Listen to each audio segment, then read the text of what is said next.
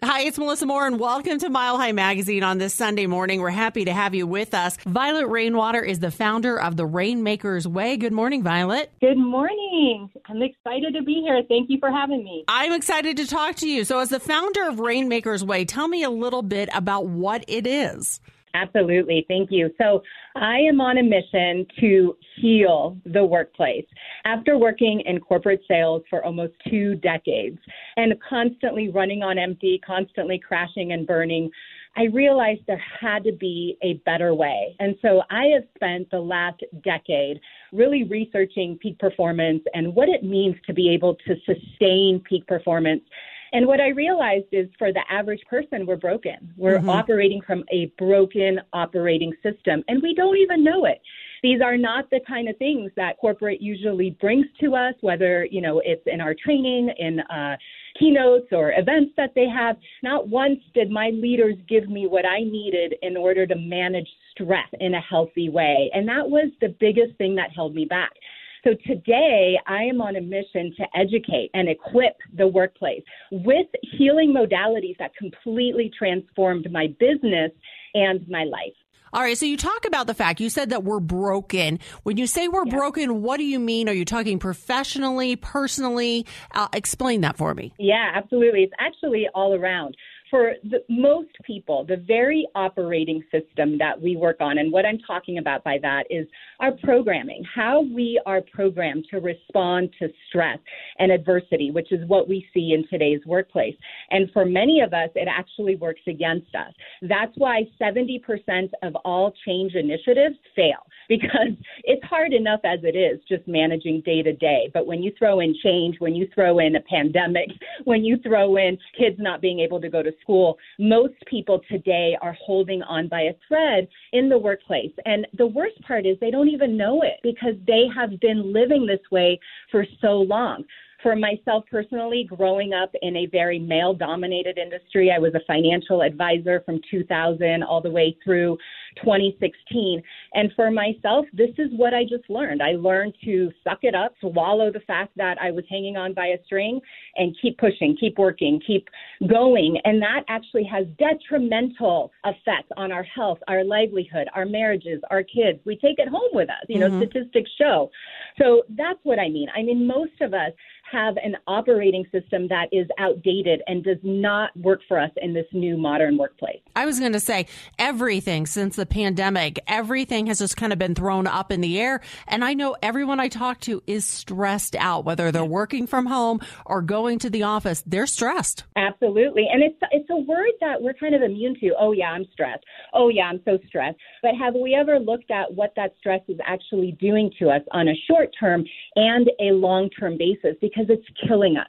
It is literally killing us. Chronic stress is actually the greatest epidemic of the 21st century. And it was like that before the pandemic. So imagine people today.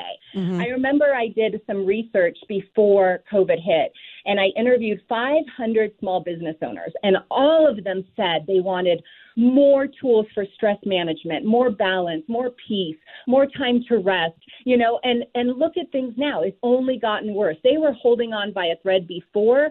That's why we see the numbers we see with depression and anxiety and addiction. It's because people simply don't have the tools to manage this stress in a healthy way. Right. So, what do you see as far as the detrimental effects in the workplace because of the stress that is just permeating everyone's life?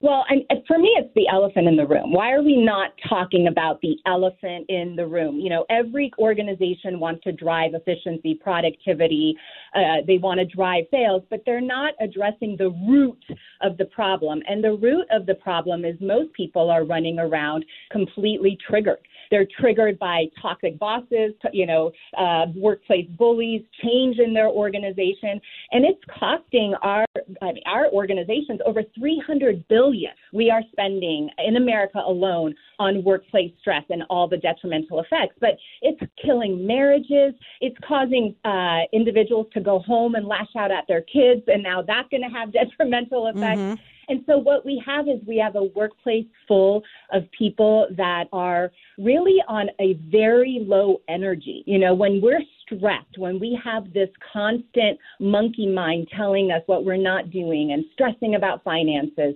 we literally are in a very low energy level. And when we're in that low energy level, that's all that we can really experience. And so we continue to create more of the same until we completely crash and burn. Mm-hmm. I know for a lot of companies that I work with, it looks like um, miscommunication. It looks like conflict. It looks like workplace bullies. It looks like a lot of gossip, inefficiency, uh, you know, miscommunication. So these are the type of things organizations are struggling with everywhere. And they think that maybe they need to uh, give them a new tool to help them, you know, with SEO or, you know, mm-hmm. something on the surface. But in reality, what they need is they need to be able to regulate their nervous system because that's what's happening is we are walking around constantly with our nervous system dysregulated. And mm-hmm. when have you ever heard about anyone talking about the nervous system when it comes to driving business? No. Never. No. Never. It's always about money. I mean, that's kind of, you know, that's what that's what we hear in business. It's always the bottom line. And that's what I thought. You know, I was a financial advisor. I was told that I was only as good as my last sale, that sales is just a numbers game. And I'm here to tell you that that's a lie. You know, that's very 1987. The new modern workplace, it requires each of us to really operate from our highest self.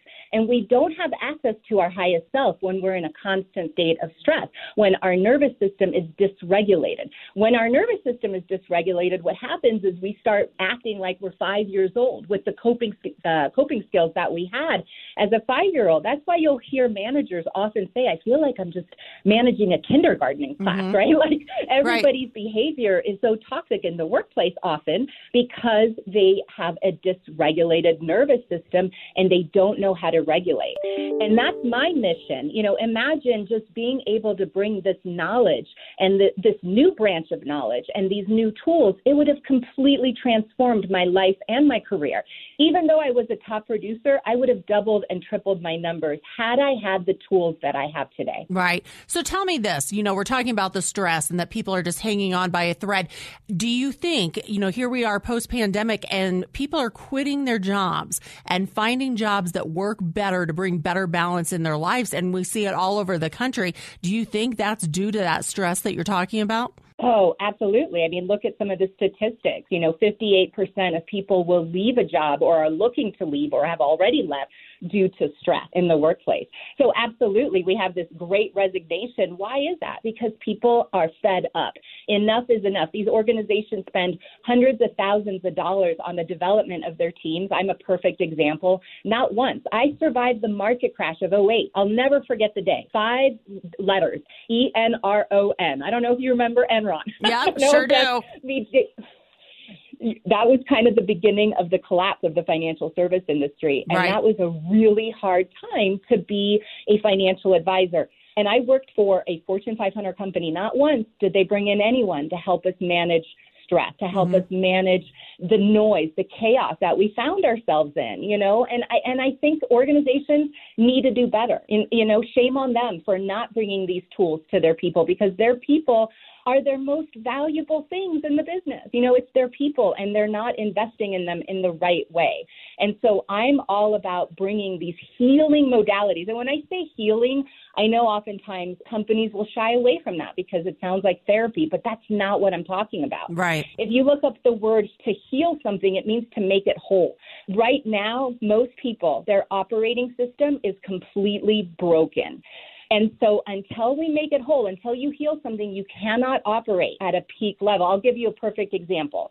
My husband had uh, shoulder surgery like a year ago. Now, I don't know if you know how husbands are when they're in pain, but like if you ask him, it was yeah. a near death experience. Right. Absolutely, right? it was. it was the most painful thing. For the last year, he has not been able to do any kind of weightlifting or anything like that. He's not at his peak level because he's had to heal the wound. And now that it's fully healed, now he can start training and building and operating from more of a peak level. And that's what this is about. We first have to heal our nervous system. Mm-hmm. We have been running on empty. We have been running with our foot on the gas, the fight or flight mechanism activated from morning till night. We cannot continue to operate that way. Absolutely. All right. So tell us, how do we do that? How do employers, how do managers, companies, how do they help their employees manage this stress and this burnout? Yeah, that's a great question. Thank you. I wish more organizations would ask that.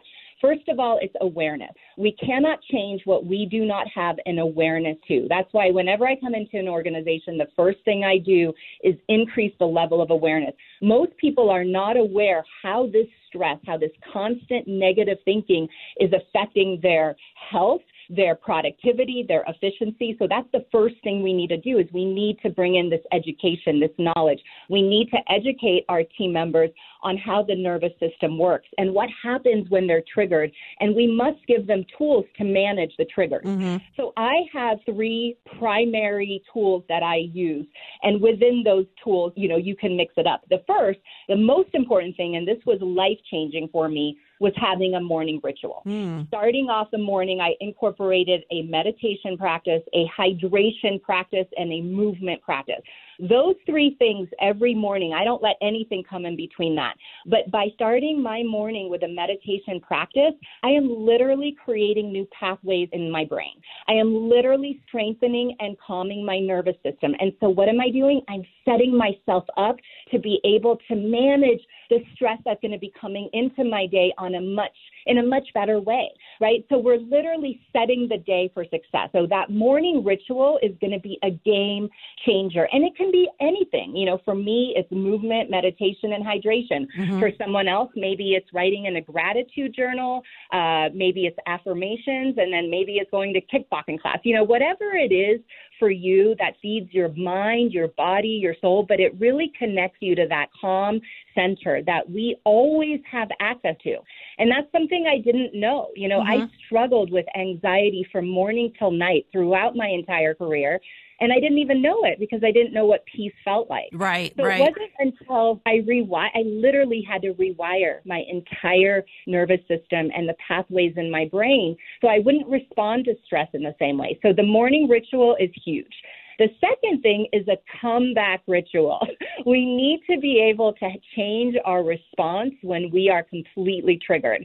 So perhaps it's a toxic boss. Maybe, I don't know if you've ever worked with someone, the minute they walk in a room, like you feel physically mm-hmm. sick because this person's so toxic. Or maybe right, it's a workplace right. bully you know, or maybe it's a loss of sale. I know for sales professionals, this was a big one for me. A chargeback for me as a financial advisor would just completely trigger me and set me on this downward spiral. So understanding what our workplace triggers are and having a comeback ritual. So a comeback ritual, instead of, you know, hitting the bottle or going and overspending and overeating, which is kind of was what I learned how to do, right? right. That was how I managed it. Instead, being able to understand, oh, my nervous system is dysregulated here. This is an opportunity of growth. This does not have to take me under. So my three step comeback ritual, maybe it's doing jumping jacks and pl- just getting that en- negative energy out of my body. Sure. Maybe it's getting on a phone and, you know, or watching a YouTube video that's really motivational. I call it changing the channel. When, when we, our nervous system get dysregulated, I call that channel 2 mm-hmm. And channel two is not our highest self. right. By really calming our nervous system and uh, coming back to the peace that's always inside of us, we're able to change the channel. And that's what we need to do. It was Viktor Frankl in his book Man's Search for Meaning, where he explained, and he discovered this when he was a prisoner in uh, in in the concentration camp during World War II. And what he realized is when he was working out in the fields, if he would focus on how badly he was hungry, how badly his legs hurt from working in the snow, he would lose all his energy and he would begin to crumble. But when he took his mind somewhere else. So even though he was in a concentration camp physically, mentally, he did not participate. He took his mind elsewhere. And when we're able to literally create some space there, he calls it the last of the human freedoms the mm. freedom to choose how we will allow something to affect us. So here's this toxic boss. My instant reaction is to feel, feel physically sick, but I'm going to change the channel. I'm going to take my mind somewhere else where I'm sharing this experience later on with my team and how I was able to overcome this. Such good information. Violet Rainwater of the Rainmaker's Way. Fascinating conversation today. Thank you so much for your time. I know we've learned a lot. And for more information about Violet and her organization, just go to the rainmakersway.com. I'm Melissa Moore. It is Mile High Magazine. Go out, have a great Sunday, and remember to be kind to everyone.